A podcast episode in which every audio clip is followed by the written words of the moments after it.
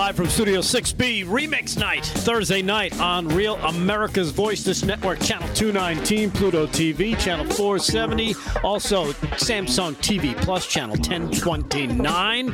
Follow us on all the socials as well. You can always, of course, follow us on Facebook, Twitter, Getter. I think Damon set it up on Threads as well, though I don't know anybody who ever used, I don't even think what's his name? Robot Man uses his own Threads. I think I tried once. So. You should use a microphone. How about trying that? Hello, everybody. There he is. David Zier is here. The Big D is out for tonight, of course, and Big Z comes in and rides to the rescue. Slick Rick is going to be joining us in just a little bit. He's running a little bit late. He'll be covering sports as well, and I look forward to see what he's dawning on his carcass today. Yeah. But before that, we've got some things to get to. Again, Real America's Voice Thursday night. Thank you for joining us. Join us in the Getter chat as well. Make sure to go to Real AM Voice. Go to Real AM Voice on the Getter chat. Check in.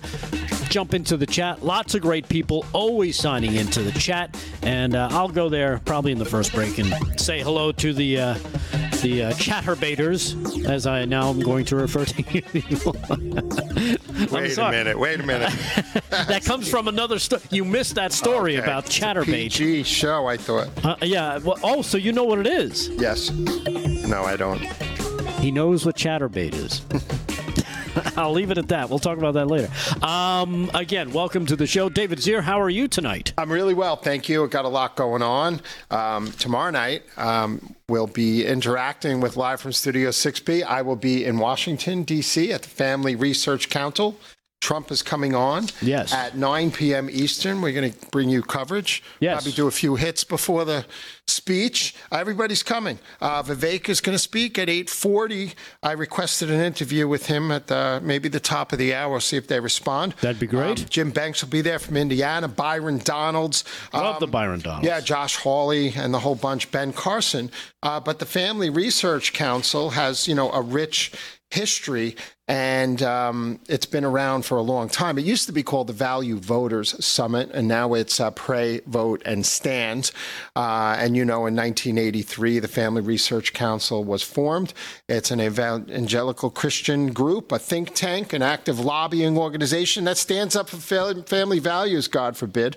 Been under assault by the Southern Poverty Law Center forever. And it's going to be there hosting tomorrow night. They're going to host the candidates tomorrow night. I think DeSantis is speaking as well.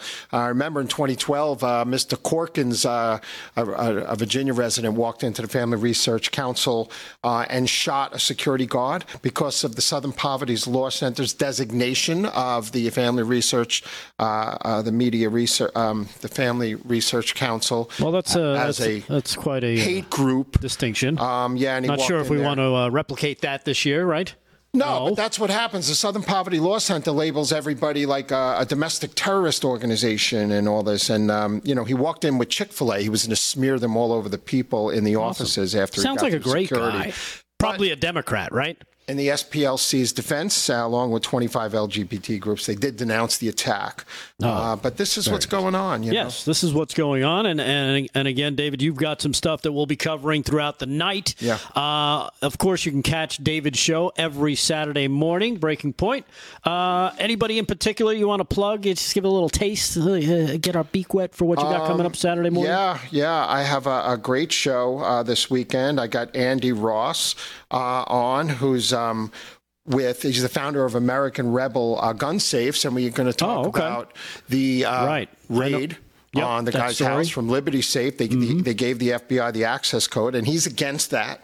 He's also a famous, hunter and was on the Outdoor Network and Pursuit Network for years, and he's a country rocker, and he has a new beer line, American Rebel beer line.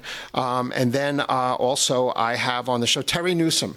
Who's that? Now, he's a parents' rights activist. The FBI knocked on his door for, going to hearings in the schools. Okay. And that's a great interview because it's relevant to what John Kennedy was reading the other day. He actually got Congressman Sean Casten in Illinois to admit that the book Gender Queer was pornographic, which was major, embarrassed Congressman Casten. So stay tuned for that. And that's Saturday morning, right? And that's Saturday morning. And I got another guest on, Will Witt, the author of Do Not Comply, Taking Power Back from America's Corrupt Elite.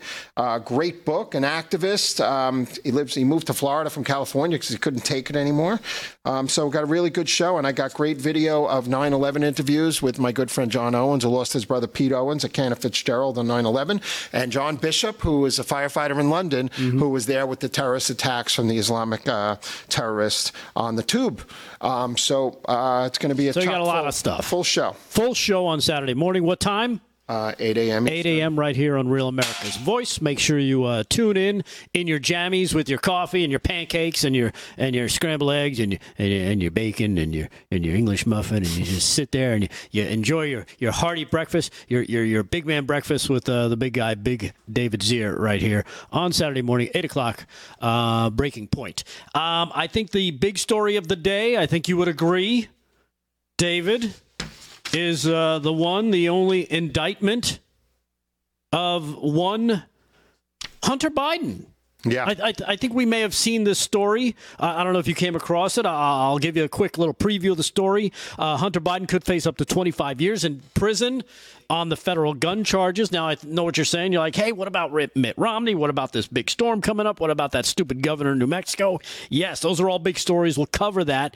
We'll also do sports with Slick Rick. But this one, I think, is the big one. And we were told about this last week, that they were going to indict before the end of the month or before September 20th or something. So yeah. They gave us a date saying they have to do it before a certain date. It may have been the 25th, 29th. I'm not exactly certain. But here it is. President Biden's son, Hunter Biden, indicted Thursday on federal firearms charges that could face up to 25 years in prison. According to court documents, he is facing 3 criminal counts, including making a false statement in the purchase of a firearm, which is done when you fill out a federal form. This carries a maximum of up to 10 years in prison and a $250,000 fine, 3 years of supervised release as well. Documents show the second count, false statement related to the information required to be kept by the federal firearms license dealer. So not only did you lie on the form, which is a crime, because they have to take that form and now store it in a federal firearms license dealer, David, that's also another one that can garner up to 5 years in prison. And what about throwing out the gun? Is that in the charges? That's in I believe that's the last one here. That one carries, like I said, 5 years in prison, $250,000 fine, 3 years supervised release. And the third count, possession of a firearm by a person who is an unlawful user or addicted to a controlled substance. So, no, they didn't include the throwing out the firearm. Can land up to a maximum of 10 years in prison and another $250,000 fine, 3 years supervised release, according to the documents. Lawyers that I heard talking about this today said, even if this does finally make it to court, which I have a theory on this, and I'm going to want your feedback on it. I don't see this thing ever getting to court. They're saying that they won't run them consecutive, so he won't get the 25 years. If they gave him everything, they'd run it concurrently. I don't think he's doing any jail time. Exactly, and that's part of my theory. You ready? Theory time, David. Pay attention. This has been a huge bad week for Joe Biden. Would you agree? Yeah. Well, they're finally going to take him down. Yeah. The trip over in Vietnam. Disaster on Sunday. Yeah. Monday, 9/11, where was he? In Alaska. Lying about being at 9/11 the next day. Disaster. What happened on Tuesday? Oh, we got some bad news in terms of the inflation numbers. Uh-oh, that's bad. Basically, you have all this bad news coming out about Joe Biden. And what usually happens, what has happened, I would say the last 6 months, whenever there's a bad news day for Joe Biden, what happens the next day? Trump indictment. Dingo. Here we go. Big guy right here with the Trump indictment. We saw it. It was documented. We compared the dates. Everybody saw it. We also, now think about this, for the indictment, especially the last one in Georgia, you had the call from Newt Remember when Newt Gingrich talked about the phone call that was made to Fannie Willis? Yeah. Say, look, fat Fannie Willis, you better get on the horn and make an indictment on Monday. We need this Joe Biden thing to go away. So you had that happen. But what happens now? Well, let's see. We don't have a Trump indictment lined up. They can't break glass, you know, in case of emergency and indict Trump again. So what do you do? The only thing they can do, who's expendable at this point? Let's get the crackhead son. It's Hunter. Hunter is now expendable. Why? Because as they keep saying, and they keep telling you, well, he's not a government employee, so, you know, he's a private citizen. And, of course, you know, private citizens, they're not really involved in the government. Right, David? Yes. They basically said, F him. It's like a Nike ad, right? They just said, just do it. Just indict him, because here's what's going to happen. They're going to indict him, right? The indictment came down. What's going to happen with this indictment? Oh, I think they're getting ready to remove Joe Biden from the ticket. Exactly. But what's going to happen with this indictment? They've taken the pressure now. The heat is off of Joe Biden. Everybody's talking about Hunter Biden's indictment. Why? Well, I guess because they needed to divert their attention. Again, sure. Break glass. We got to indict somebody. And it's always an indictment. They indict Hunter. Hunter's expendable at this point. He's too much of a problem. And they know they're getting rid of Joe. So what are they – here again, here's my theory. They know Joe's not going to be the nominee, right? I think that's true. Okay. They've got all this – they got the impeachment inquiry coming out. They're going to start getting bank records. Things are going to get really bad. Joe's going to probably have to step down. Right? He's going to say, I don't know about step down, but not run. I think he's going to end up stepping down probably before the end of the year, sometime during the holidays, because people will be busy. It's a very busy time of year. Who knows? There could be some military things going on, but he'll need to step down. On his way out the door, of course, these indictments will never see a courtroom. On his way out the door, he decides, I love my son. And he's going to pardon his son. Not only is he going to pardon him on these indictments, he will pardon him for everything that he's done, and they'll just finishes his term out. You know, I was listening to Dershowitz earlier. If he finishes his term out, it may make sense for him to do that next December. Not this December, but if he stays in office the next December. You know, but listen, I think the whole thing is a distraction. And Trump said it's the only crime Hunter committed that didn't involve Joe Biden. You know, I really exactly. Don't, I really That's don't why care they ran the indictment. This. Yeah, I mean, I care because he's a slug. Yeah. But I think, you know, there's a lot more that they're not really going to go after. So that's my theory. And again, yeah. You said it right. This is the only indictment that we're going to do because it does not involve the president. It does not involve Joe Biden. It leaves him clear, which means they can't ask about it. Plus, everybody's now focused on Hunter Biden. He's the headline. Takes the pressure off Joe, and now you have an exit strategy. They've created an exit strategy for Joe. Joe's not going to go quietly. We know this. He's an angry old man who's got problems, and he knows the jig is up. Well, the Dems always got Mitt Romney now. Right. We'll talk about him, too. I got a theory on Mitt, too. So that's my theory. I don't know if anybody agrees with it. I guess we'll see as time marches forward and we see what happens. I don't know. Here we go. We're kicking things off. Live from Studio 6B, Real America's Voice on a Thursday night. We'll come back. David Zier will do some news and more with you guys. We'll see you in the chat. Hang there. LFS 6B, Real America's Voice. We'll be back.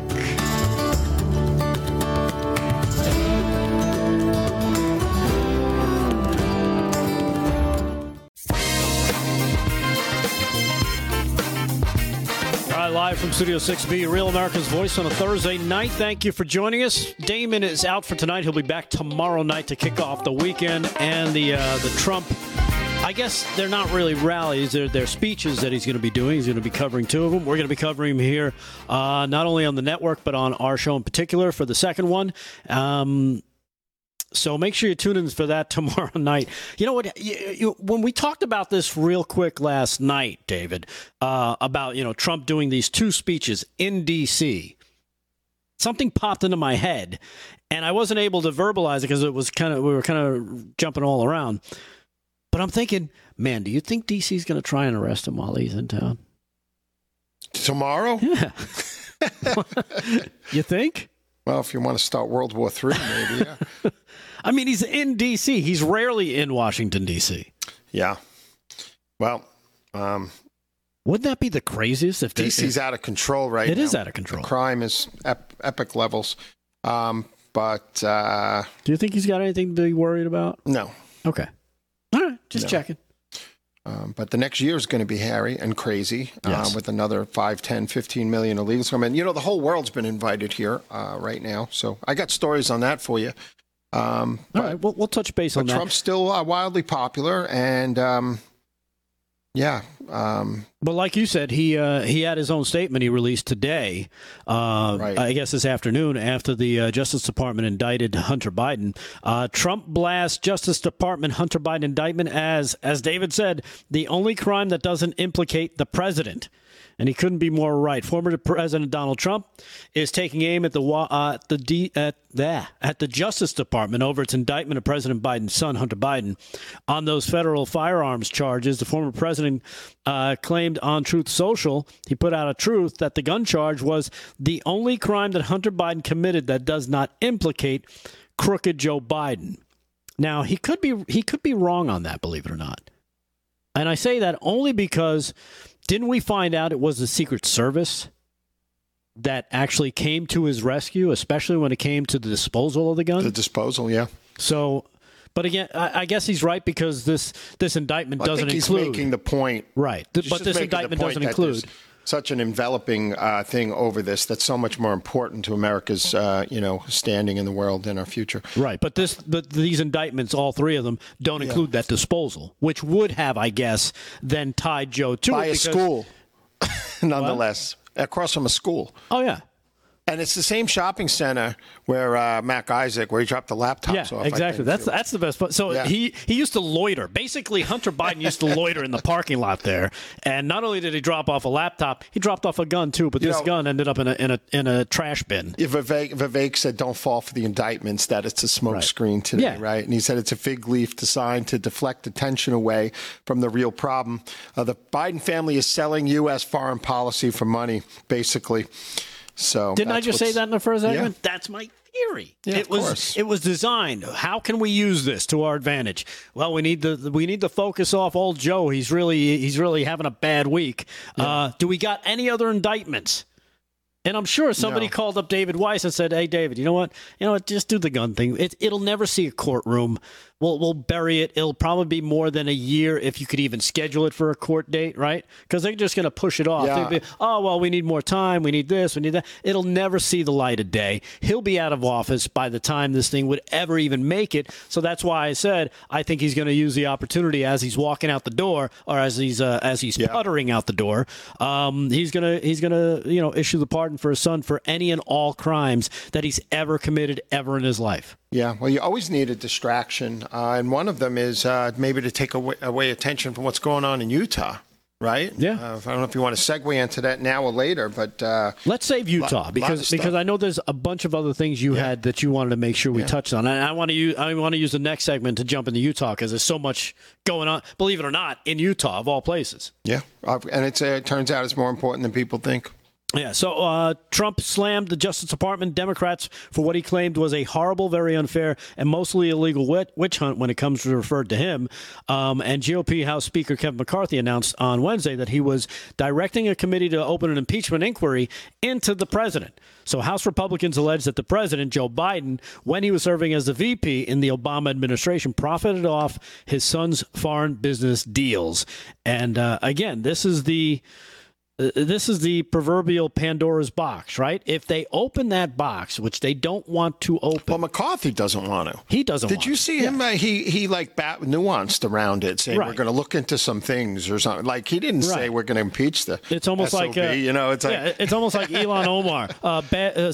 Some people did some bad things. That kind of thing, where they dance around it. Terrible look for McCarthy. Right. And that boy, Steve Bannon, was railing on him today. Rightly so. And what did he have to say?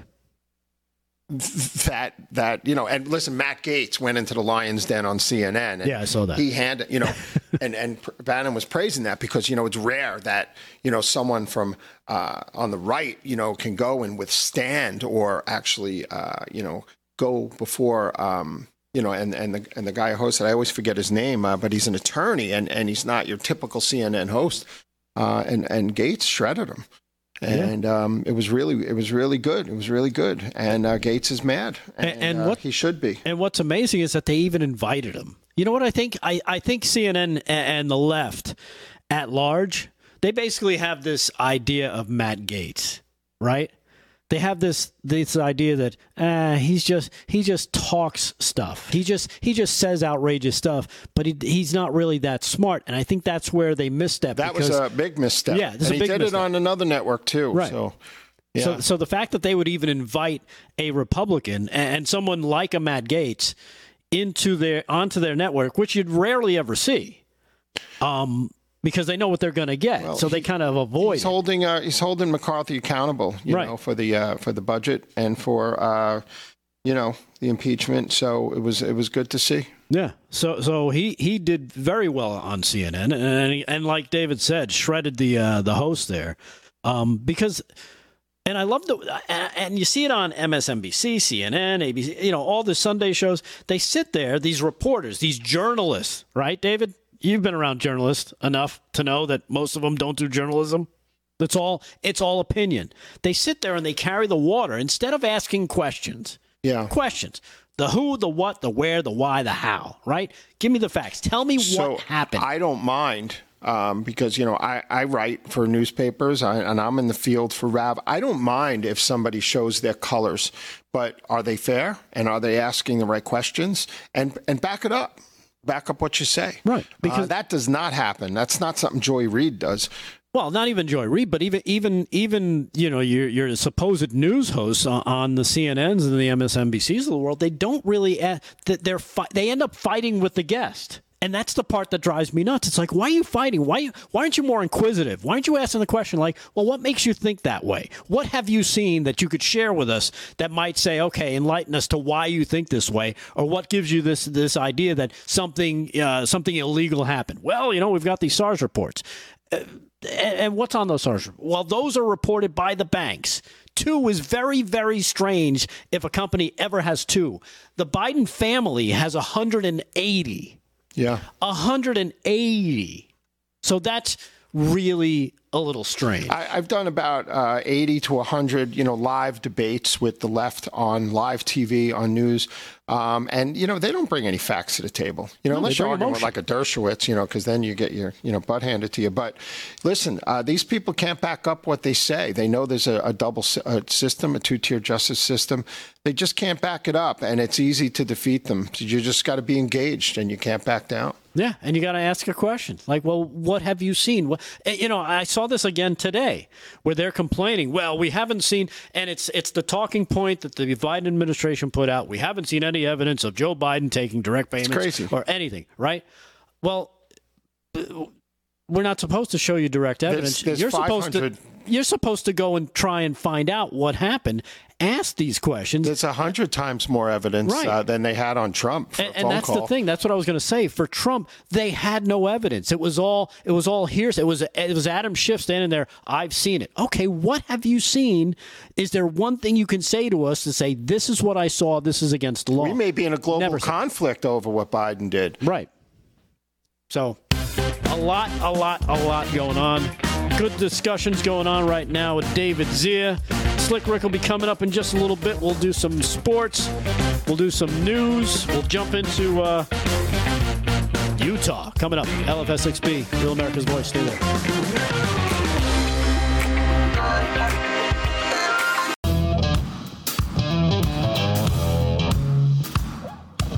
All right, live from Studio 6B, Real America's Voice on a Thursday night. David Zier, the big Z, is here sitting in for Damon. Damon is off tonight. Slick Rick is about to join us any moment. I believe he's just entering the building. Oh, no, I got to go. People are fawning outside. They're gathering outside the doors and the stairs and making sure that they get a good view of him as he enters the facility. So we'll be joined by Slick Rick in just a few moments. David Zier. We want to go do some news with you because you got something, especially about Utah, seems to have gotten your goose up. Well, I think that Mitt Romney is going to run maybe on the no labels party, right? They think Manchin's going to be the one, but I don't think so. To try to split that Trump vote next year. But Romney, but Utah has a lot of stuff going on. They had some interesting dynamics going on. Celeste Malloy defeated Becky Edwards in a special race just a few days ago, I believe. Chris Stewart was ill, congressman, and Celeste Malloy is a pro-Trump staffer that worked for him, and she beat Becky Edwards. I don't think that was expected. I think it was a close race because Becky Edwards was big anti-Trumper. So the future of Utah was in question. Right. But now they only have a few congressmen. So, you know, this was good news for Trump. And then Spencer Cox is a big Trump hater. Mm-hmm. And he's like praising Romney, how important he was to like mankind and everything, you know. But there's a number of candidates who might run against Romney. But one of them is Trent Staggs. And I interviewed him at Turning Point's action conference in Palm Beach on, I think, in late July it was. And, you know, he launched the campaign against Romney already, and he's the mayor of Riverton, Utah, and he's a pretty popular guy, very sharp here. And, you know, Utah has not elected a Democrat governor for 43 years, a Democratic senator in 53 years. Well, they do might have, as well have. They do have one. Mitt Romney, yeah. Right. But, you know, you got Burgess Owens over there, ardent Trump supporter, and Chris Stewart's replacement will be as well, it looks like. But, yeah, I know DeSantis is spending a lot of time over there with Spencer Cox, who has this Disagree Better campaign. Oh, it's like that sounds like fun. Democrat on steroids. The guy's a Republican. He's the governor. Disagree better. We have to hear both sides while the country's being invaded and overrun and destroyed. But he wants to do a listening tour. Let's just listen to the other side while we're listening to them. They're stabbing us repeatedly in the back and calling it suicide. So I guess my point is that it could be good news for the U.S. Senate to pick up a seat with a conservative bent, you know, to it. Yeah, so. Especially with a conservative bent, because like you said, let's face it, Romney's basically. He's a Democrat. He voted for Ketanji Brown. Right.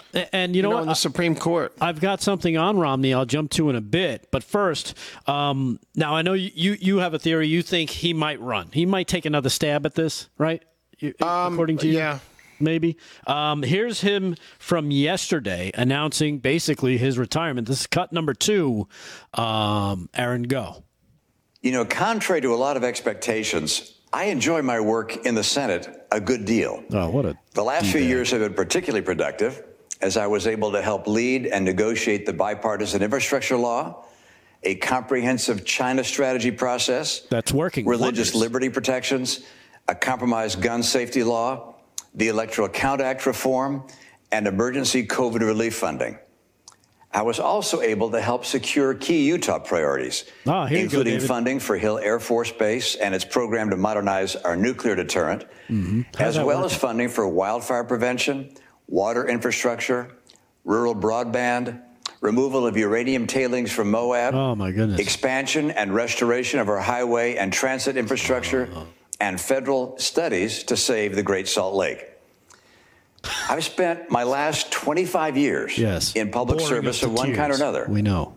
At the end of another term, I'd be in my mid-80s. Frankly, it's time for a new generation of leaders. All right, so here he is. They're the ones that need to make the decisions that will shape the world they will be living in. Now, we face critical challenges. Yes, we do. Mounting national debt, climate change, and the ambitious authoritarians of Russia and China. And Joe Biden. Neither President Biden nor former President Trump are leading their party to confront those issues.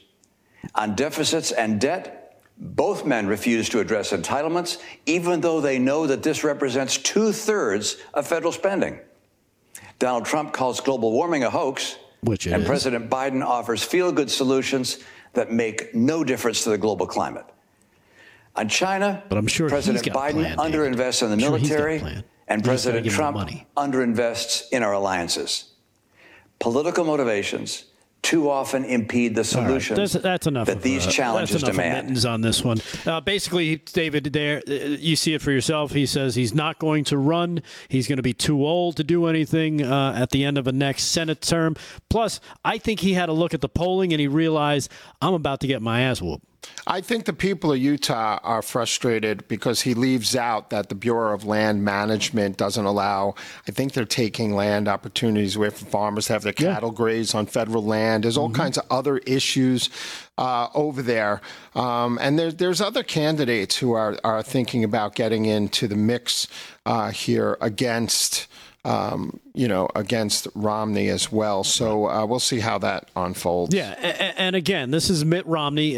He announces yesterday that he's standing down. He took a look at the polling, found out, hey, basically people hate me.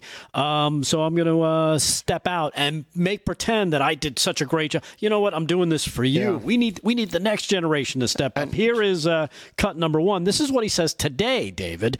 On his way out the door, of course, he can't help himself. None of these guys can, as they try and take a stab at, take a swipe at President Donald Trump. Cut number one, Aaron, go. When you look at the Republican Party, particularly where the House of Representatives is, do you feel like this is a Republican Party that is beholden to former President Donald Trump? Well, there's no question but that the Republican Party today is in the shadow of Donald Trump. He is the leader of the greatest portion of the Republican Party. It's a populist, I believe, demagogue portion of the party. Look, I represent a small wing of the party, if you will. I call it the wise wing of the Republican Party. The wise wing, yeah. And I don't believe we're going away. I think ultimately we'll see a resurgence and come back into leadership of the party. My wing of the party talks about policy and about issues that will make a difference to the lives of the American people. The Trump wing of the party talks about resentments of various kinds and policy. Getting even and settling scores and revisiting the 2020 election. What are the policies for the future? And my party is only going to be successful getting young people to vote for us if we're talking about the future. And that's not happening so far in that other wing. So as you see, of course, taking a swipe at Trump because he knows, and he admits, he goes, he's the popular guy.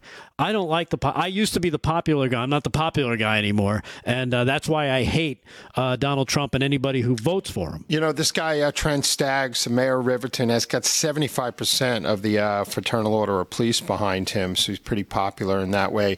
But John Curtis, one of the four House members in Utah, might run for the Senate seat, criticized Trump, said he deserved blame for J6, even though he didn't vote to impeach. And then you got Evan McMullen, who's a former CIA agent and an independent. He's been encouraged to get into the race. So, I hope that, with the governor's support, Spencer Cox, that they don't pick another rhino type. Basically another Romney. To nominate. But I think Trent Staggs has a lot of momentum. All right. Well, we'll see what happens. Again, that's going to be coming up in 2024 as that Senate seat is in play. Like I mentioned, Slick Rick is going to be here. He's here now. Howdy, sir. How are you? Speaking of the popular guy, Rick Delgado, running the show tonight. Good job, brother. I stole your Trump toy, by the way. That's okay. Yes. No problem. Anytime for the great David Zier. Good to be here. My apologies. And Slick Rick will have sports. He'll do that next segment. But I was telling you, David, I have a theory on mittens. You want to hear it? Sure. Of course you do. Slick Rick is used to my theories. Here we go. Like I said, he saw the polling. He knows I ain't going to win. But there's also a second part here that nobody is talking about, and that is Mitt Romney's connection to, wait for it, Burisma. Huh? What am I talking about? Well, Burisma is starting to unravel. We're seeing it with Hunter Biden. We're seeing it with these bank records that are going to be subpoenaed by the House.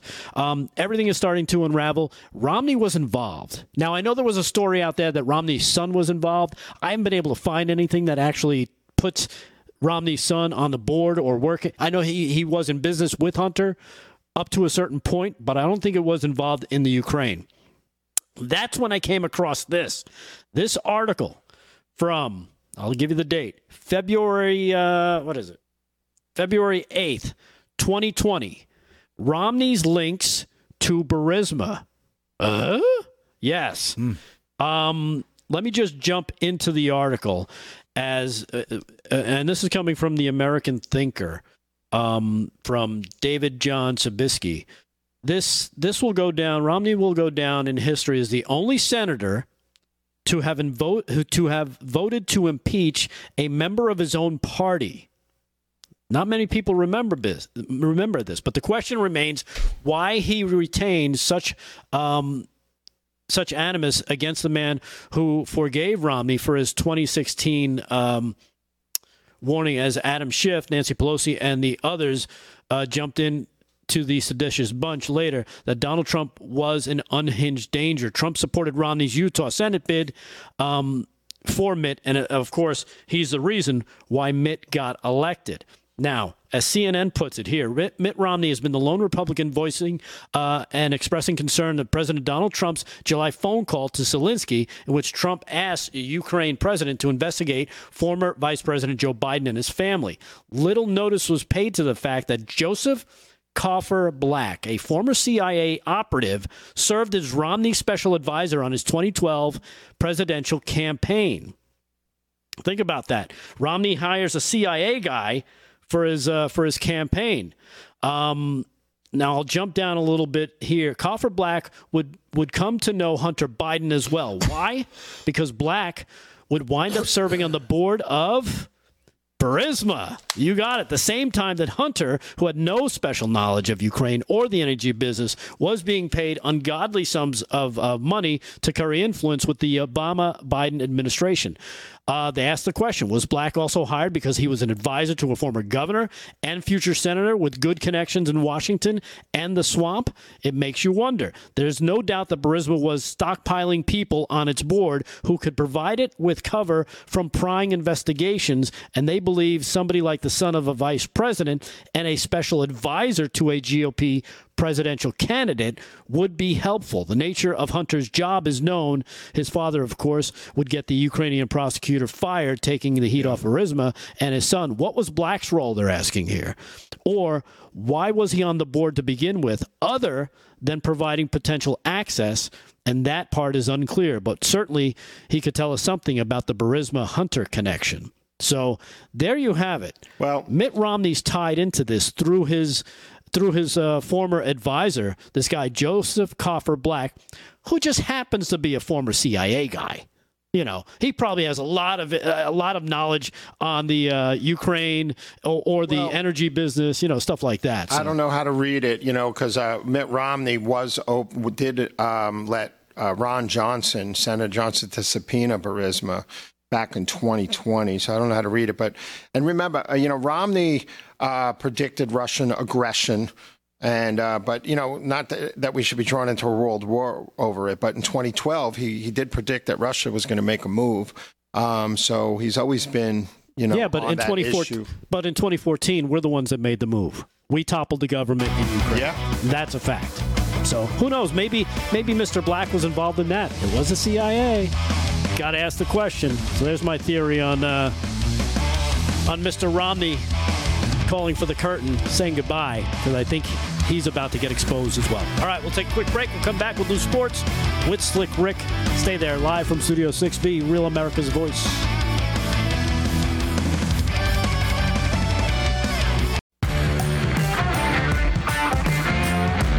Live from Studio 6B, Real America's Voice on a Thursday night. David Zier is here sitting in, doing a fantabulous job. We'll go to him in just a little bit. Slick Rick is making an appearance. Yes. And he's got everybody green with envy with that outfit on. Yes. Look at you. St. Patrick's Day, baby. I guess you just came from drinking, is what you're saying. No, I had go to a fundraiser. I did. I did have a little libations, but not too much. All right. I knew I had to come do the show. I had to be straight, especially with you two guys. Sharp as tacks. I got to be on my game. You didn't bring me any? Come on. David, you drink after the show. That I know. You're smart. Well, you missed a couple theories. So maybe I'll tell you about those in the next break. But in the meantime, let's do some sports with Slick Rick. Sports brought to you by Mike Lindell's MyPillow. Go to MyPillow.com. Take advantage of his great blowout sale. Use our code at checkout. Save even more money when you use LFS6B at checkout. Make sure you use our code. Go to MyPillow.com. Check out the sheets. Check out the towels. I think I saw a commercial where he's blowing out new sheets because they just opened up a new factory, so they're trying to move some stuff around. Take advantage of it now. Use our code at checkout, LFS6B. And Slick Rick Sports, what do you got, my friend? Well, let's get right to the scoreboard, Rick. We got Thursday Night Football streamed on Amazon, which is like – It's ridiculous. You can't even get a game on TV unless you're an Amazon Prime customer. The NFL has really just like lost their minds with this streaming. That's no wonder why a lot of people don't watch anymore. But the Eagles right now are up 3-0 over the Minnesota Vikings at Lincoln Financial Field in Philly. Let's see, it's about 40 seconds to go in the first quarter. I would have picked the Eagles, but I didn't give my pick tonight because I wasn't on the show to begin with. But I would have taken the Eagles. They were laying 6 points, and I think they will win the game. Eagles are banged up a little bit, but they're definitely the better team, I believe, tonight. All right. Let me ask you this. Aaron, who would you have taken?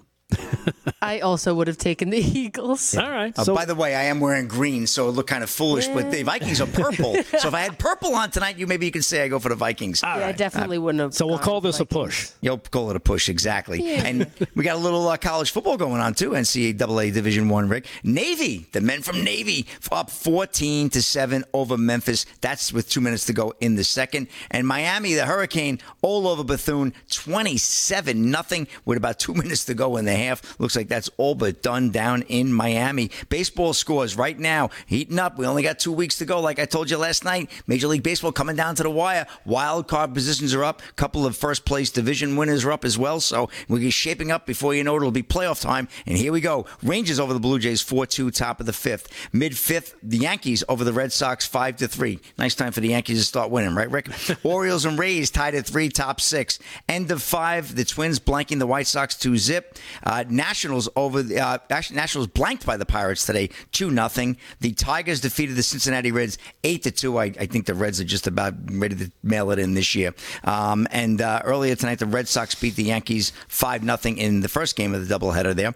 And the Brewers over the Marlins 4-2. Brewers looking good as well. I think they're going to take that NL Central. Mets over the Diamondbacks 11-1. Another team that woke up a little bit too late. And then you have the Fortinet Championship men's golf here. PGA Round 1, Silverado Resort and Spa in the North Course, Napa, California. Wine Country, $8.4 million payout here. Lucas Herbert took the first number one seed there with a score of -9. S.H. Kim, -7. Kelly Craft, -6. Jason Duffner and Harry Hall also shot a 6-under earlier today. And let's go. We got the Symbiotica San Diego Open. Krejcikova right now over Haddad Meyer, 2-1, and I will give you some more updates on that Open in San Diego as a follow-up to the U.S. Open. Bill's reporter on Hot Mic. Rick, we know about those hot mics. They're very dangerous in this business. And what she said was, he'll look me right in my face and say, shut the... You know what up. This is Dylan Gwynne of Breitbart. Someone has not been working and playing well with others. At least that's the claim of a reporter covering the Buffalo Bills, who have their own issues after that Jet game Monday night, who claims if she tried to hurry star wide receiver Stephon Diggs along, he would look her right in the face and say, F you. The reporter, Maddie Glab, aired her charge against Diggs unintentionally while speaking with another media member, Hot Mike, about the team offering Micah Hyde and Stephon Diggs for interviews. Glab said of Diggs, there's no control over Stephon Diggs. She said, he's going to do what he wants to do. He'll look me right in my face and say, F you. That's how he treats everybody. It's an interesting story. What Glab didn't know was that a nearby microphone was on and captured the entire exchange. Well, here we go. I want to take ownership for what I said today, Glab wrote in a statement on X. I am very sorry for what I said and meant no ill will. I respect the hell out of Stephon Diggs, and he has been one of my favorite players to cover. Yeah, he has great character and treats us media with a lot of respect. He takes time out of his day to talk to us, which he doesn't have to do. He probably makes great blueberry muffins. Yada. Meanwhile, of course, Glab was a employee of the Buffalo Bills, and therefore she probably wants to keep her job, and therefore she obviously backtracked her a little speak. That was kind of an interesting little piece. So when the mics are on, Rick, and they're always on, you got to play like that. Yeah. You know, you don't have a great sound person like Fran who mutes you properly most of the time. You know, and they don't have that apparently. So keeps the stupid stuff from making it on air. Exactly. Just one more story, Rick. Popular bodybuilding competitor Neil Currey dead at the age of 34. Here we go. Another inexplicable death. Dylan Gwynne of Breitbart's reporting. Bodybuilder and famed Mr. Olympia competitor Neil Currey died on September 11th at the age of only 34. The announcement of the bodybuilder's death was revealed by Curry's former coach, Milo Sarkev. Absolutely shocking. shocking, heartbreaking news that my former athlete Neil Currey died today. My last best memory of him was his smiling face after he won New York Pro and fulfilled his lifetime dream of qualifying for the Mr. Olympia. Sarkov announced on social media, the New York Post reported, "I am lost for words and filled with pain and sadness. My sincere condolences to family, friends, and loved ones." The trainer's initial post mentioned that Curry committed suicide, but the reference was subsequently deleted, so it has not been established how the popular bodybuilder passed away. The UK-born Curry made his debut at the 2017 World Championships and finished fifth in the category of pro muscle, and he made his first entry into the Mr. Olympia contest in 2022. So just another, strange, unexplained death in the wild world of sports. Yep. And that's a wrap, Rick. Back to you. Well, thank you for that, Slick. And again, Slick Rick Sports brought to you by Mike Lindell's MyPillow. Go to MyPillow.com. Use our code at checkout, LFSXB. And in reference to what you were talking about there, in terms of the hot mic there, Slick, RD518 wants to know, who were you talking about? When we had a hot mic? Yes. We were talking about probably the president at the time, but all the same, we love the president. So that's that. Yes, of course. So there you go. There you go, RD518. Yeah. I got an answer for you. And that was one of those hot mics. There's several other ones, but one day we're going to write a book, RD518. Don't worry. Yeah, it'll be a picture book. It'll be a bestseller. Our mothers and our fathers will buy it, and maybe our sister. Exactly. Hey, you know what? And jumping back to what you were talking about, the previous story. What was the previous story before the reporter? Oh, the hot mic. Yeah, right. The hot mic incident. Because when it comes to something like that, here she goes. She's being honest, saying he's going to tell me to go F myself. He's going to do this. He's going to do. Nobody can tell this guy what to do. And what does? She turns around and then she blatantly lies. She's an about face. Because Stephon Diggs knows. Yeah, that sounds like me. I've told her that before. He probably wouldn't have said anything. And be like, yeah, that's who I am. That's what I do. Everybody knows it. It's not like she's acting like it was a big secret. Stephon Diggs, because she said he treats everybody like that. Okay, well, that's who the guy is. Big whoop. Who cares? Yeah. But meanwhile, now she's going to go out and turn around and be like, "Oh no, he's such a great person. He's so personable and he's affable." Oh, and any able word she can come up with to try and make her, like you said, because she's an employee. Well, that's what it came down to. Yeah, supervisor might have got her ear and said, "Hey, you better do the right thing, say the right thing." But I know there's so much more important things in the world. But that was sports news today, so yes, exactly. That just about does it for the first hour. We got a lot coming up in hour number two. We've got an LOL of the day coming up that I think you guys will enjoy. Also, Slick Rick, believe it or not, I got an alien story for you. We got an alien story, and of course David Zier has got a bunch of news that he wants to hit on, especially stuff at the border. I think you mentioned earlier as well, so we'll jump into that. Don't forget tomorrow night for Friday night show, Trump will be in DC. Yeah. The Pray Vote Stand Summit starting. He's supposed to start at 9 o'clock during our show. We'll be covering that. So make sure you join us for that tomorrow night. In the meantime, hang tight. Hour number one done. Hour number two up next. LFSXB and Real America's Voice. Stay there.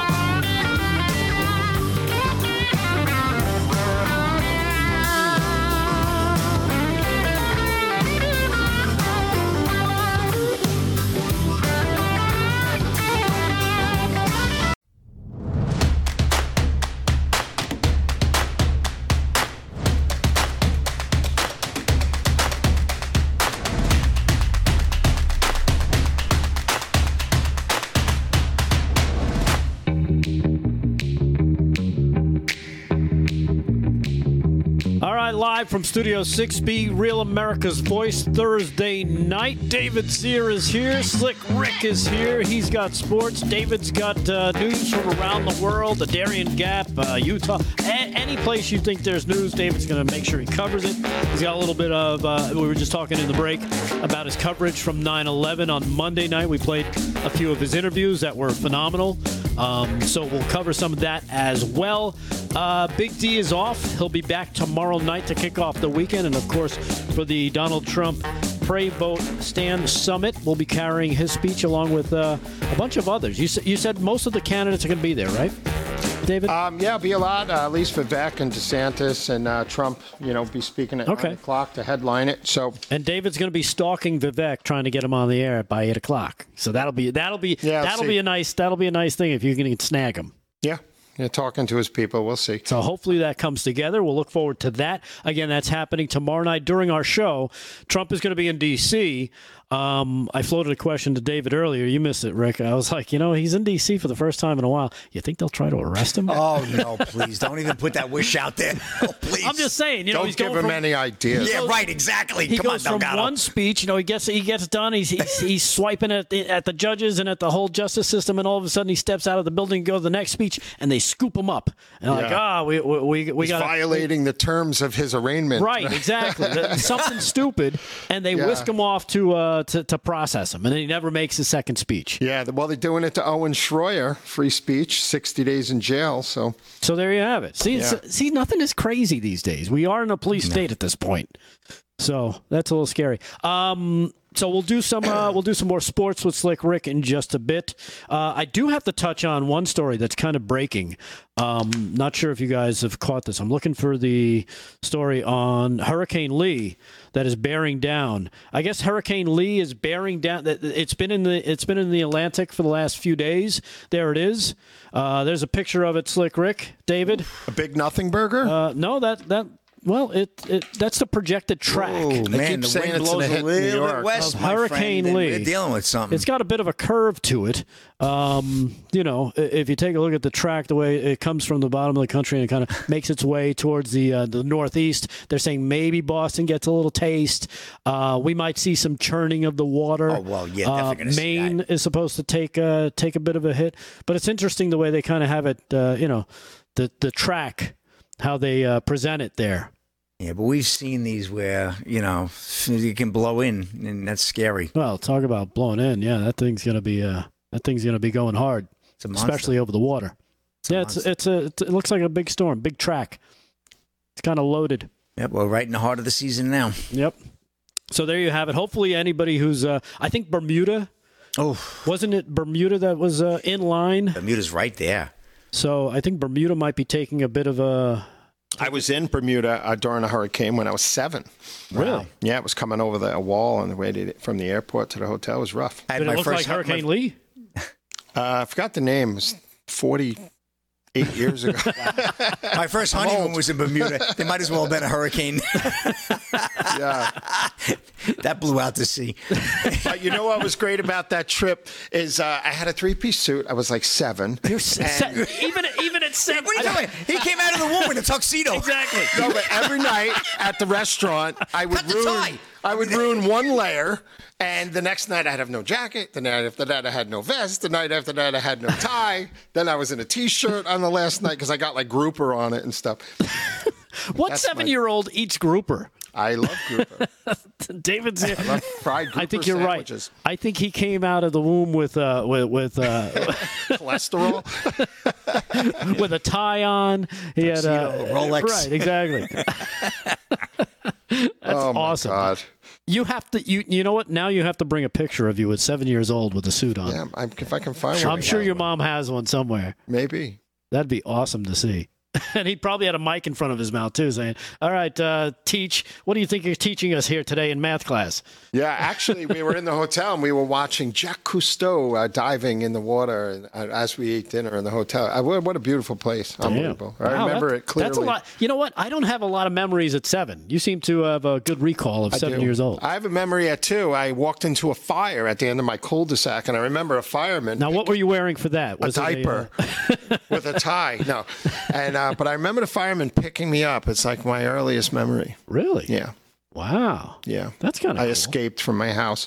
I have a memory of when we lived in the Bronx. My father was changing the flat on the rear flat on the car, right? And he told me, in the old days, and you'll probably remember this, you guys, because you're old enough to remember.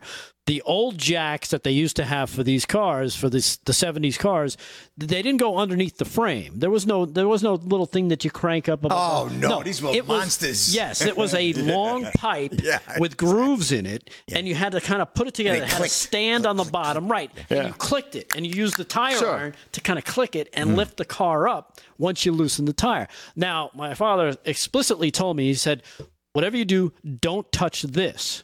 Right?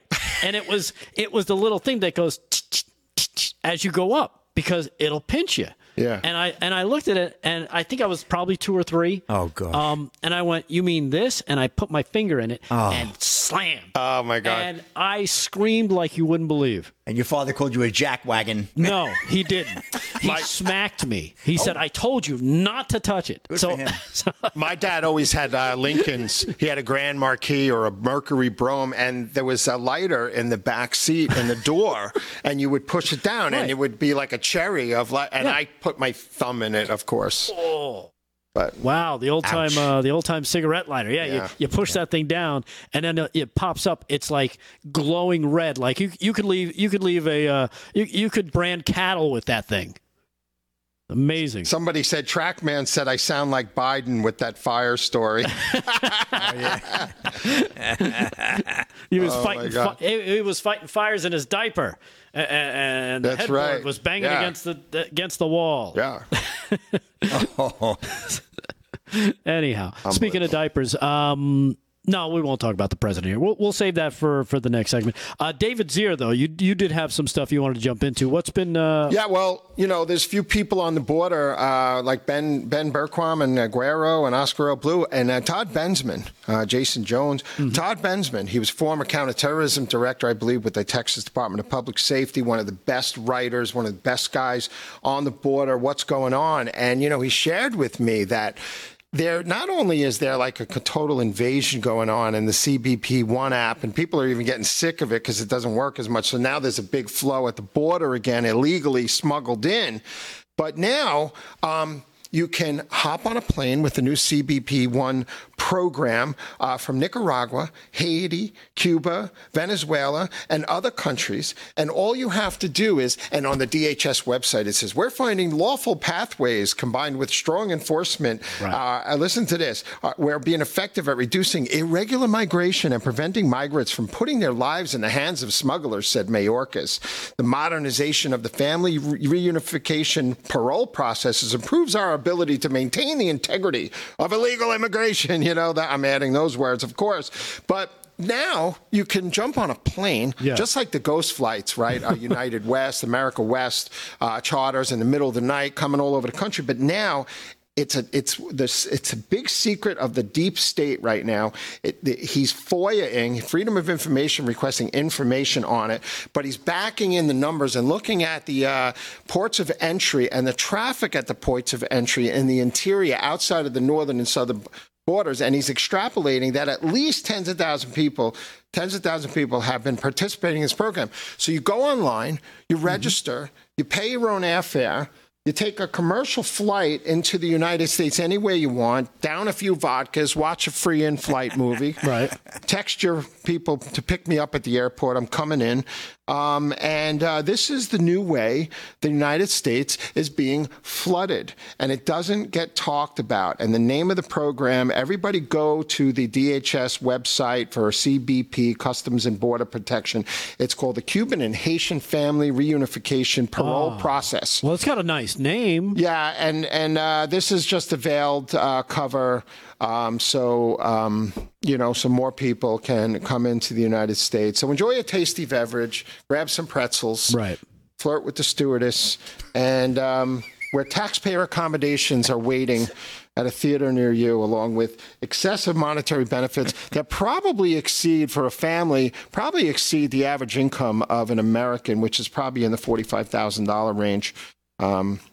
Pretty sad. But yeah. From what I understand, illegals, if they play their cards right, if they take advantage of all the little goodies that the government has put in place, they can make, without working, think about it, without working, they don't have to do anything. They just have to sit there and grow mold.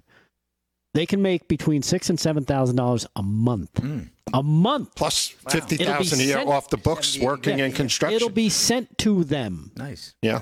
Courtesy of who? You, the American taxpayer. And USA. Bensman was talking about with me in the interview about, you know, how they Customs and Border Protection officers are claiming in the field that people play games. If you have a fake family, then they say, oh, we're splitting up. Right. And then one person gets $22.50 a month. Another person gets $22.50 a month. They're from the same family. Mm-hmm. But he can't verify that. So I'm trying to get a handle on what are the real numbers of what are being offered to these illegals. Well, it's very hard to nail it down. Yeah, unfortunately, we're never going to know the real numbers because so many people come in and they cross between those ports of entry. Whether they get picked up or noticed or caught is another thing. So we're only getting the numbers of the ones that are actually getting encountered by Custom and Border, right? The patrol. That's the numbers that we have to go by. Now you're talking about this. Oh, we put it on an app, and now that so they've taken they've made it even easier. Now the wall is completely useless because they made it so if you're an illegal, you don't have to walk. Walking is for suckers. Go to the airport. Instead of paying $10,000 to a coyote to get you across the border, just go to the airport, show them some fake ID. They'll put you on a flight for $250. You can fly to the U.S. Yeah. And in summary, Todd Bensman, who's just his knowledge is so extraordinary. He's claiming that we haven't seen nothing yet. That and I know we all see it coming, but 2024 is going to be a total unmitigated disaster for the United States. Especially because they're going to be like, Trump's coming back. If he wins, we're going to be shut out. We got to get in there now. And then you add to that this story that I came across: growing number of people on the U.S. terror watch list have been encountered where, David? At the U.S. border. Yeah. This story just coming out today.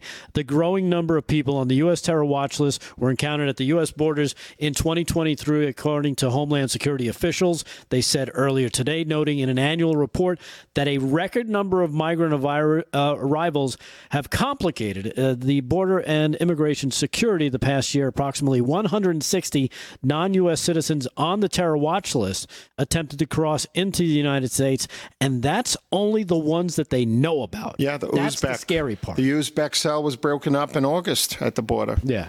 So that's just ties to ISIS. That's just the ones they know about. But don't worry, that's one of Joe Biden's accomplishments, according to Craig up here. I mean, he's done more for the border than anyone in terms of stripping it away. All right, we'll take a quick break. We'll come back. We'll do some sports with Slick Rick, and we just need you there. We'll jump into the chat, say hello. In the meantime, stay there. Live from Studio 6B, Real America's Voice.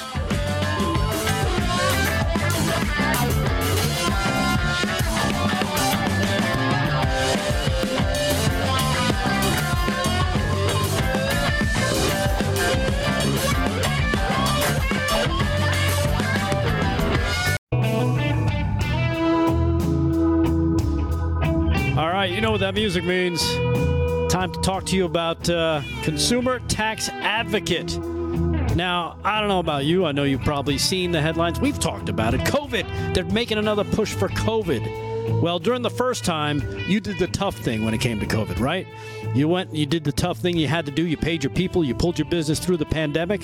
And now doing the tough thing could qualify you to actually get up to $26,000 per employee at COVIDTaxRelief.org. That's right. Government funds are available to reward those companies with two or more employees who stayed open during COVID and took it on the chin. This is not a loan, by the way, and you don't have to pay it back, which is even better. This program is complicated, but nobody knows more about the program than the CPAs and the tax experts over at COVIDTaxRelief.org. We've actually talked to them live on the air about this, and it's amazing how quickly in the first few minutes they can kind of walk you through the process and you know, you can you don't have to give them anything. They'll tell you if you qualify, and then can start the process for you. You pay nothing up front. They do all the work. All you got to do is reach out to them. Businesses of all types, including nonprofits and churches, can also qualify, including those who took PPP loans. Even if you've had an increase of sales, they won't hold that against you. You did the tough thing for your employers, for your employees, and for your business during COVID. Let COVID Tax Relief help you out. COVIDTaxRelief.org can help you get that $26,000 per employee. Visit them online, COVIDTaxRelief.org. That's COVIDTaxRelief.org. Once again, write it down if you have to, COVIDTaxRelief.org, and see what they can do for you. And again, they're not going to charge you just to talk to them. Now, I know like you guys do, it sometimes feel like, and David was saying this earlier, man, it seems like things are getting crazier out there. He's talking about people driving like lunatics. We just feel like we're always under assault. Well, if you get the feeling that something bad is going to happen soon, you're not the only one. Between the distractions and the smoke screens and the media, we probably don't even see it coming. That's why it's smart to invest in emergency food right away. As they say, it's better to have it and not need it than to need it and not to have it. And My Patriot Supply should be your go-to. They are the nation's leader in high-quality emergency food. Head to the website preparewithrab.com. That's preparewithrab.com. You'll save $200 off your 3-month emergency food kit. You should probably get one for each member of the family just to be safe. And it comes from My Patriot Supply. You'll enjoy a wide variety of delicious meals, offering more than 2,000 calories every day for optimum strength under stress and to help keep you healthy. Stock up before panic sets in and before you're sitting there going, oh, maybe I should have called them. Go to preparewithrab.com. Check out the free shipping. It's automatic on your order and it ships fast. Go to preparewithrab.com. That is preparewithrab.com. And I know I've got to, I got to do that as well. I know Slick Rick always makes fun of me. He's like, you're a prepper. Yeah, I try to be, man. I go to Costco every week. It's like, all right, how long is this cereal going to last? because I love Frosted Flakes and I want to make sure I have enough in case. Like Frosted Flakes, that's ideal for you. Frosted Flakes is awesome. I used to eat that. I think I ate that. Like David came out of the womb wearing a suit.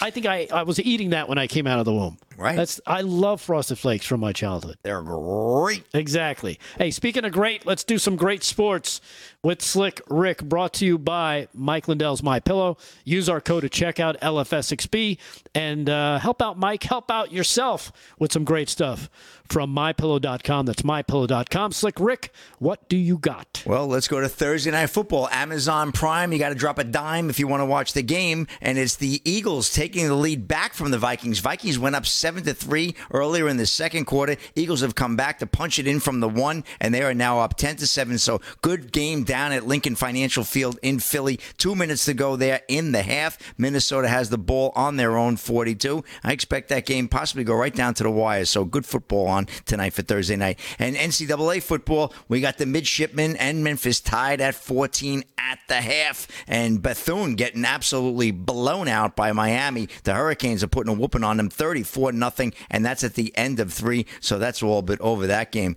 Baseball scores, I'll just give you a couple of quick ones. Rangers continue to lead the Blue Jays 4-2 in the top of the 7th. Yankees looking to take that second game at a doubleheader. They're up 5-4 in the top of the 7th as well. Rays over the Orioles 4-3. Twins blanking the White Sox 6-0. Get to a couple of quick stories here. Native American group that campaigned to eliminate Redskins' name, funded by George Soros. Guess what? Warner Todd Houston of Breitbart. The Native American activist group that successfully eliminated the name of the Washington Redskins received some of its funding from both anti-American billionaire George Soros and the U.S. government. Wow, how original, a report says. The National Congress of American Indians, NCAI, spent decades working to force the Washington Redskins to dump its 90-year-old name and finally succeeded when in 2020 when the team shed the native moniker and by 2022 assumed the name the Washington Commanders, which is such a goofy name. NCAI. It's a terrible name, right? It's like the Guardians. It's like something you call a Tonka truck, the Commander, like a bulldozer or something. Right. It's ridiculous. But the NCAA has been working to erase Native American names and imagery from the American landscape since the 1980s. You're talking 40 years. Yeah, imagery. It's called itself the oldest, largest, and most representative national organization, sharing the unified voice of hundreds of tribal nations representing millions of Native people. It adds that unsanctioned sports mascots are symbols of disrespect that degrade, mock, and harm Native people, particularly Native youth. This far-left group, though, has has recently faced an uprising by another Native American group that fights to undo the cultural erasing of Native American names undertaken by NCAI. The last month, the Native American Guardians Association, NAGA, officially launched its campaign to convince the Washington Commanders to go back to the name being used as the Redskins again. The group led by founder Eunice Davidson sent a letter to the owners and executives of the Washington Commanders formally requesting the team revitalize its relationship with the American. I mean, this is going on and on, but unfortunately, this is also, you know, rolled all the way down now to your local schools. Yes. Like David and I went to Sachem, the Flaming Arrows. I mean, Sachem, we're going to eliminate that name. And I'm Warriors. Right. And I'm sorry, especially like you mentioned Sachem, which is a huge school here on Long Island. It's like the largest. When you're and, you know, I went to a decent-sized school. We had a 400 senior class, like 425 graduating class. When you went to Sachem... David had lunch with more than 400 people in the cafeteria. Yeah, exactly. You graduated with what, 1,200? I think 1,200 Well, I left in ninth grade for Catholic school, thank God.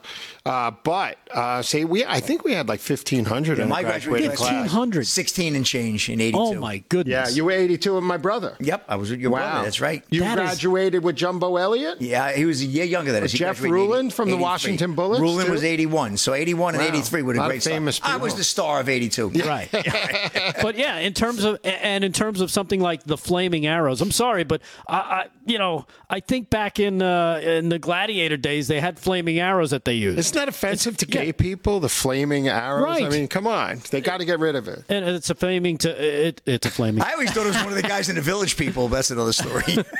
But yeah, Flaming Arrows can't only be attributed to Native American Indians. You got to go back throughout history. They've always been used. They even got used in Middle Earth. I saw that. Against the Netherworld, right?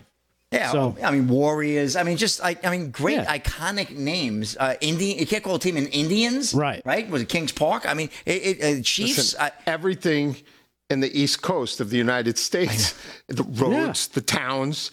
Everything is named after Indians. Especially out here on Long Island. You've got the reservation out east. You've got towns like Montauk, that's Indian. Patchogue, that's Indian. All the towns. We got the Takapushas. Right. Yeah. The Connecticut Indians. Yep, exactly. You name it. They're here. It's amazing. Here. And they just it's under the guise of, we want to protect the Native Americans by wiping them out again. I know. Is that what the goal is? Because I really don't believe Native American Indians go for this at all. I really don't. I mean, look what happened to Lando Lakes. They took the Indian off the Lando Lakes logo. Yeah. And now you're just left with the land that the white man took. It didn't make it any better.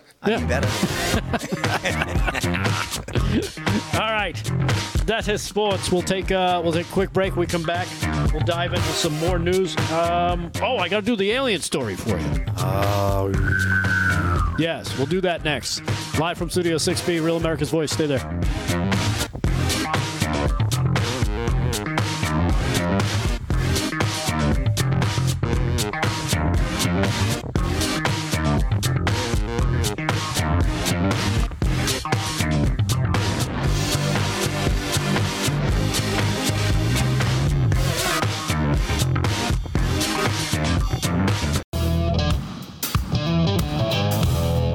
Live from Studio 6B, Real America's Voice, Thursday night. Tomorrow, Friday night, Damon will be back. Big D will be back in the big chair to some people on the chat. They're very happy about that fact. I don't care. Guy needs it. I don't really care. It doesn't matter to me. I enjoy what we do here. I think we try and have a lot of fun.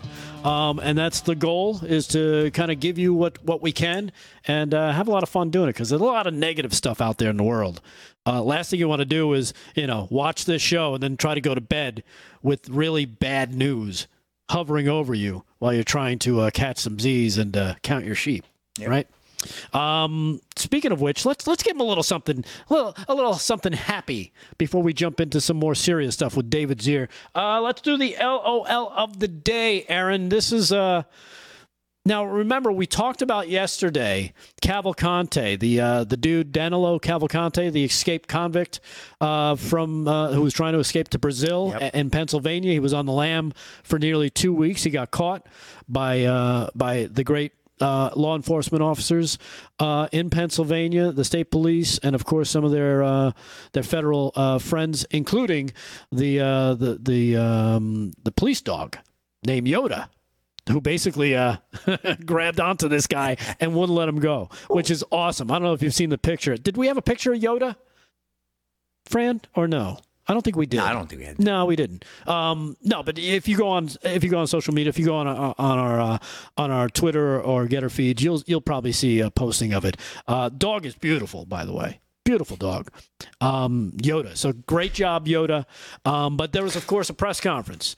And, Lieutenant Colonel Bevins, I believe his name was, he was answering a lot of questions regarding, there's a big hullabaloo. I don't know, David, if you saw it regarding the officers kind of gathering around the guy after they caught him for a picture, right? Or the leftists were like, you're showcasing for border control or whatever. Right, exactly. So basically. Okay, what's wrong with that? He's a murderer, and half of South Philadelphia, Pennsylvania is in danger. And, this is the right thing. I heard that dog had a rough time. Did he? Yeah, I think that joke is barking up the wrong tree. That's why I stood back. Where's Slick Rick going? The best you can hope for is not to get bit when you stand between two barking dogs. They probably waited a couple extra minutes to get the dog off the guy. Well, if you saw the picture of him, it looks like the dog had his way with him. A little bit. That's why Damon keeps Delgado on a leash. Short one. Are you done? Yes. Your real pedigree, you know that? I'm always in three. Oh, all right. All right. So anyhow, Lieutenant Colonel Bevins, he was answering the media's questions. And leave it to one guy. I don't know what he was thinking. And maybe this is a reference, I guess, because the guy was short and had been escaped. And the way he got away was interesting. But here's the LOL of the day, one of the questions from that interview. Let it roll. Pay attention here, David. See what you think. Sure.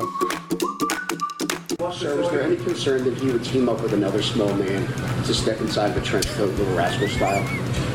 No. I don't understand. That's because you're not in the trenches. You know what? Play it again for David because I missed it. I think you need to see it twice because it does go by pretty quick, and it's tough to hear the reporter. But we do have the words up there. I'm putting on my glasses. Play it again, and some blind kids. Let's see what you think, David. Here we go.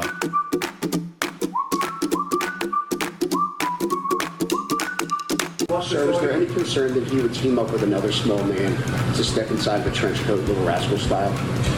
No. And I think it's because, and again, I was following the story, and I never actually got a chance to report on the story because there were all of the things that were taking us away from it. The Trump thing, and this, and all this other stuff happening. So I never got to read any of the stories and get deep into them, at least on the show. So I don't know if there was an instance where he kind of covered up and made himself look different. Of course he did. But I mean, in terms of maybe his height, because his height is distinguishable. He's a short guy. So this guy was like, I guess maybe because he was escaped and every time they thought they had him, because a few times they thought they had him and he slipped through their fingers. So I wonder if they're thinking, well, what was this guy like, in a trench coat, with one of the other little rascals on top, and they pretend they're an adult and walk past you because you're looking for a short guy, but a tall guy walks past? Did somebody really ask that question? Yeah. That was a real question. Yeah, and I thought Lieutenant Colonel handled perfectly. He just looked at him as I see a Pulitzer. Well, the New York Times got two of them for lying about Trump, so why not? Yeah, exactly. Hey, we were talking earlier about your coverage from 9/11, some of the great interviews that you and Slick Rick. Did you get the name of the other rap person who was with David that day? I forget. Oh, Tara Dahl.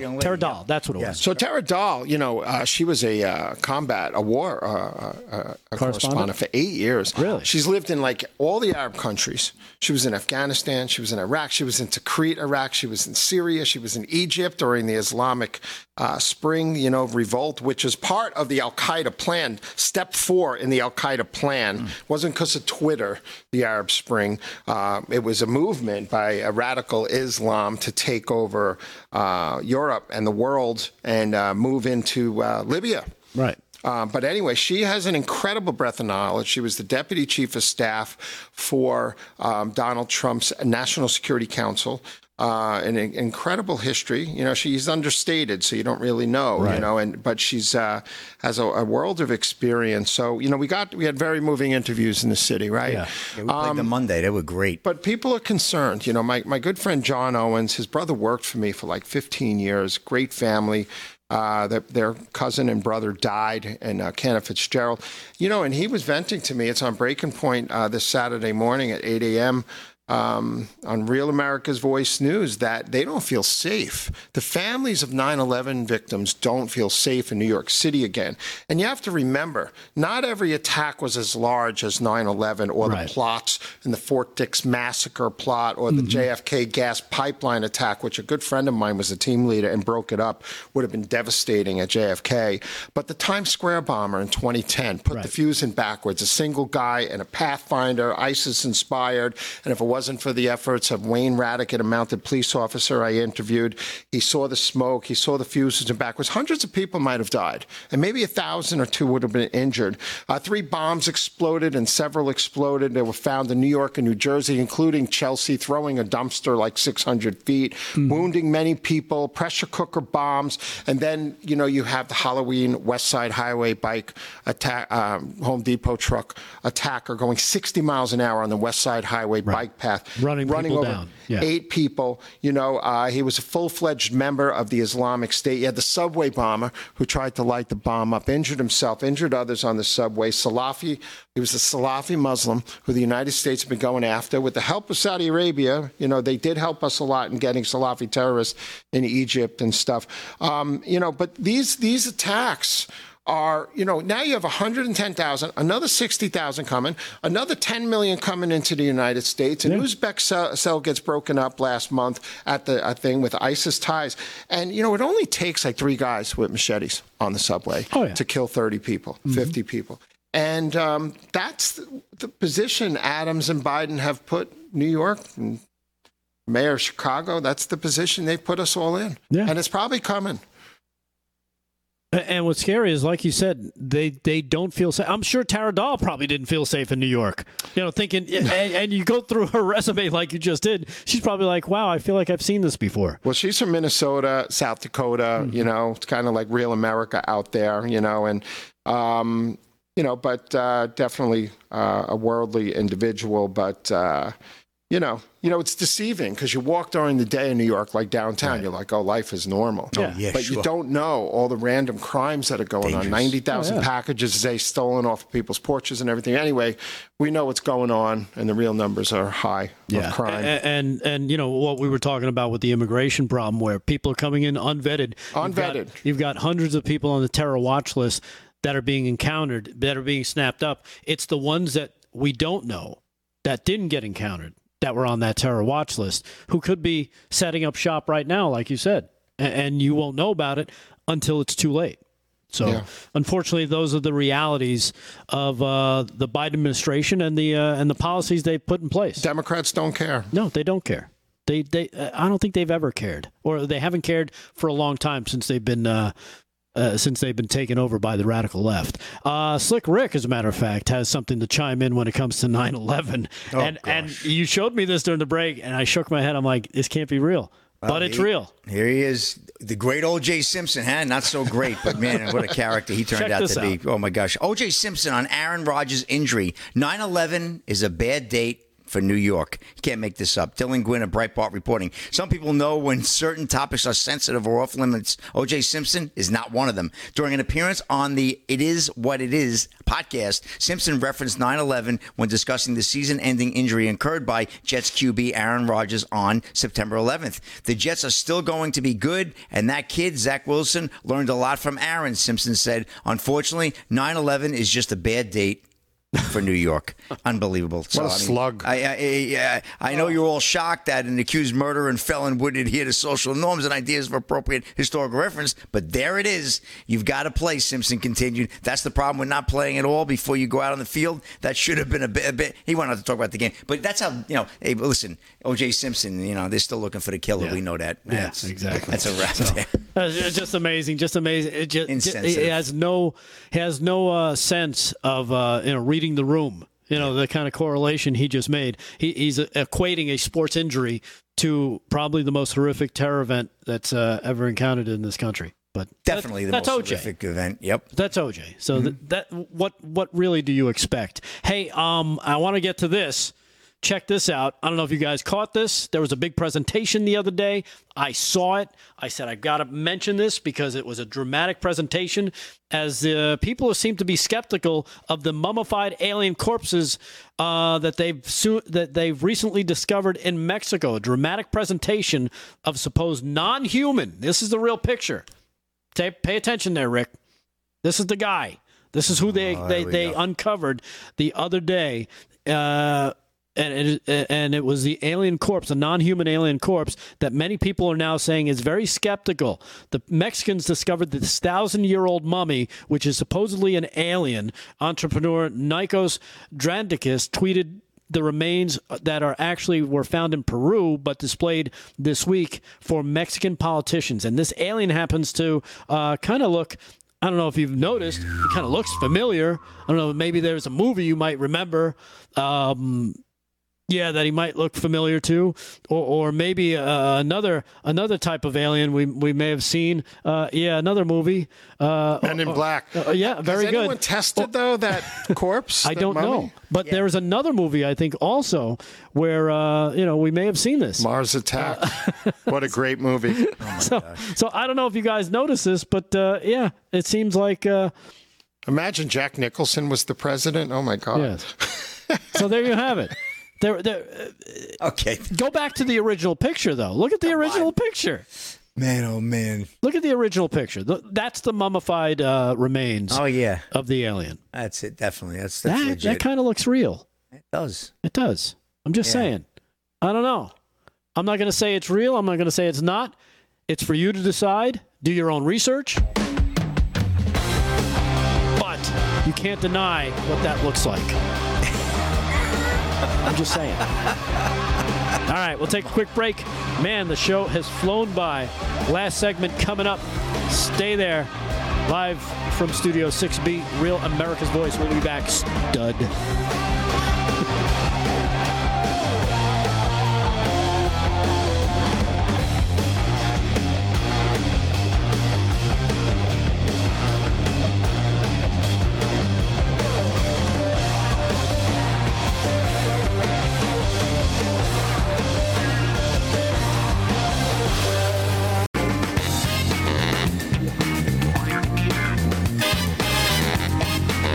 Live from Studio 6B, Real America's Voice. I guess I've spurred some talk on the chat and also within the studio here. I'm getting pictures sent to me about what this alien thing looks like. Master Yoda, according to King Chris, could be. Let's see. A bunch of other people are chiming in. Oh, my goodness. It's been flying past so quickly. Looks like Feinstein. Could be. Gypsy. You know what? Very good. You know, bring up that picture again, the real one, not the movie stuff. That could be Feinstein. It could be. That could be a sleeping Dianne Feinstein. Maybe they caught her napping, and mistakenly put her into a box, and brought her to Mexico. They call Maybe it the that's why we don't see her. Homo sapiens pelosius. That could be Nancy Pelosi. Could be. Gypsy 424 said aliens can travel throughout deep space, but they always crash in cornfields when they get here. That's true, because it's the cornfields throw everything off. It's the radiation coming from the corn. I think this whole thing's getting corny. Put that in your ear. GRH 4345 says, looks like E.T. and Delgado had a baby. No, it doesn't. It's Delgado, baby. Yes, and just like Stacy T in the chat, along with David Zier, said the same thing. Have they tested the DNA?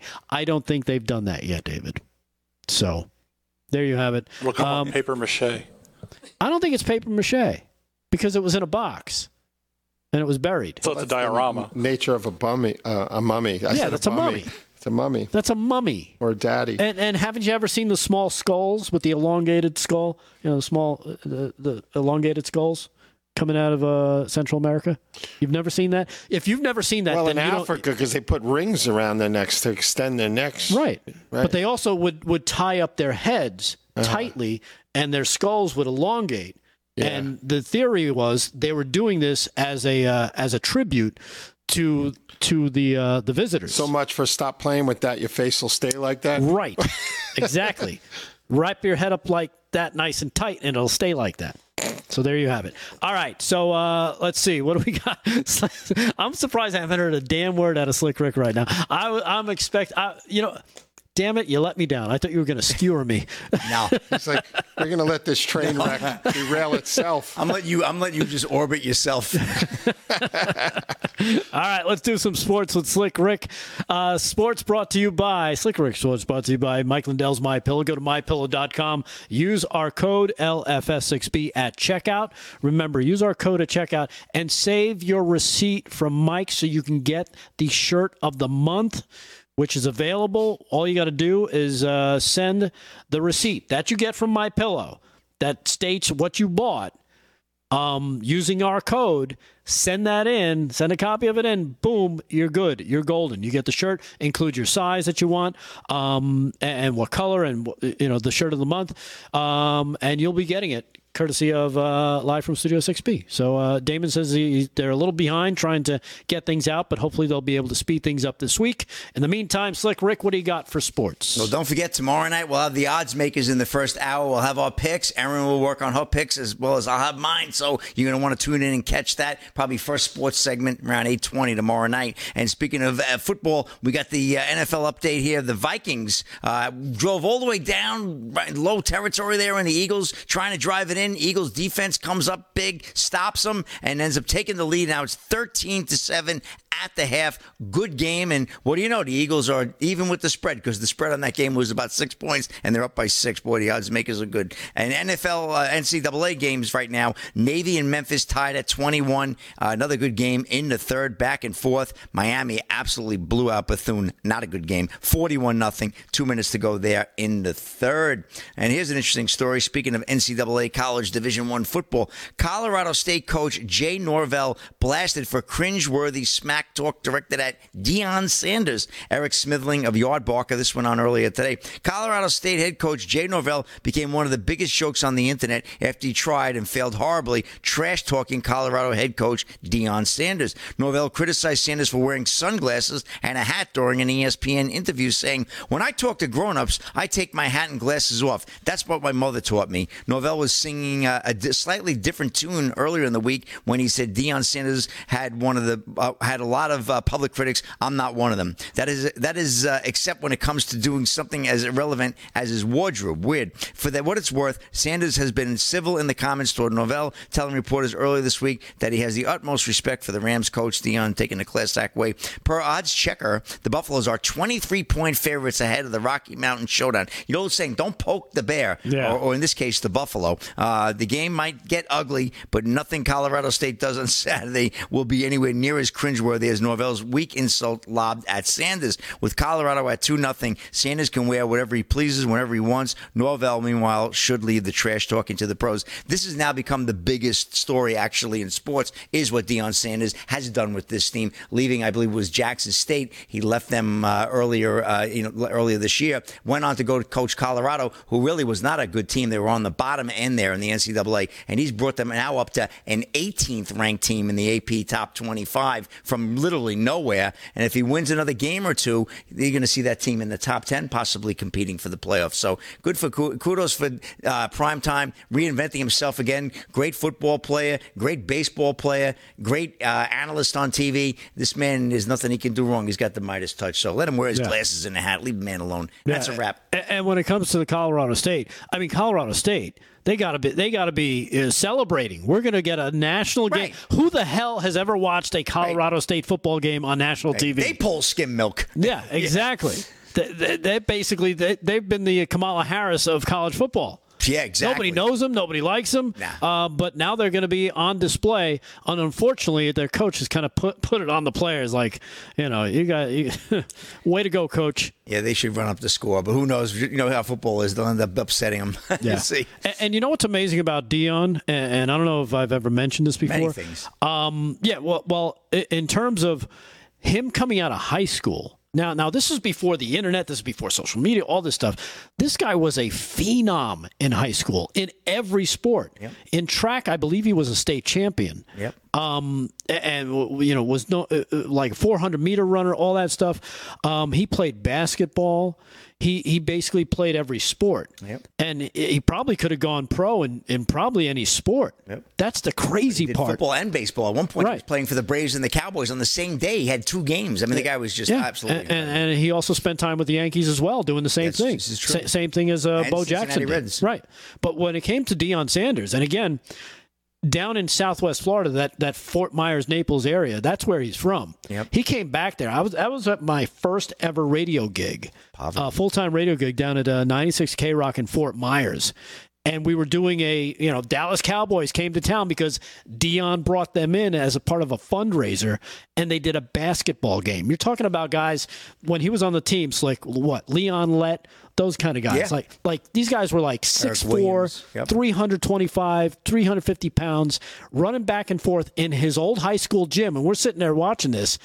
And these guys are skying. We're talking, they're grabbing the basketball, banging it against the backboard and slamming it down. This is the caliber of athletes these guys were, and Dion was better than them. I believe it. Because it was insane to watch. So anyhow, I just thought I'd share that. Kind of crazy when it comes to Deion Sanders and everything he's done. David Zier, any parting words before we wrap for tonight? Tell everybody where they can catch you on Saturday. Saturday morning, 8 a.m., Breaking Point, Real America's Voice News. I'll be on the ground tomorrow with you guys, from Washington with Trump's speech at the Family Research Council. And then we got Kash Patel coming to the America First Warehouse October 17th. Very excited. We're going to air that on RAV. I got a lot going on, and the warehouse has Rudy Giuliani and Border 911 coming September 29th. Exciting. Rav will be on the ground next week in South Carolina, too, near the Charleston area for the Trump speech in Somerville. So. And you'll be on the ground tomorrow night as well. Tomorrow night I'll be on the ground, yeah. Pray Vote Stand Summit starting at 9 p.m. We'll be here live starting at 8, doing all the coverage for you live on Real America's Voice. We thank you for joining us. As always, we salute all the first responders out there, all our active and retired military members. Thank you for all that you do. Police, fire department, EMS, truck drivers, everybody working the front lines. We appreciate you. Thank you so much for watching, everybody in the RAV chat, especially my big bad dad, who said, hey, it's funny. It's either a mummy or a daddy. At you, Slick Rick. There you go. Thanks for watching. Aaron and Fran in the booth. Slick Rick, David Zier. We'll see you tomorrow night live from Studio 6B. Peace.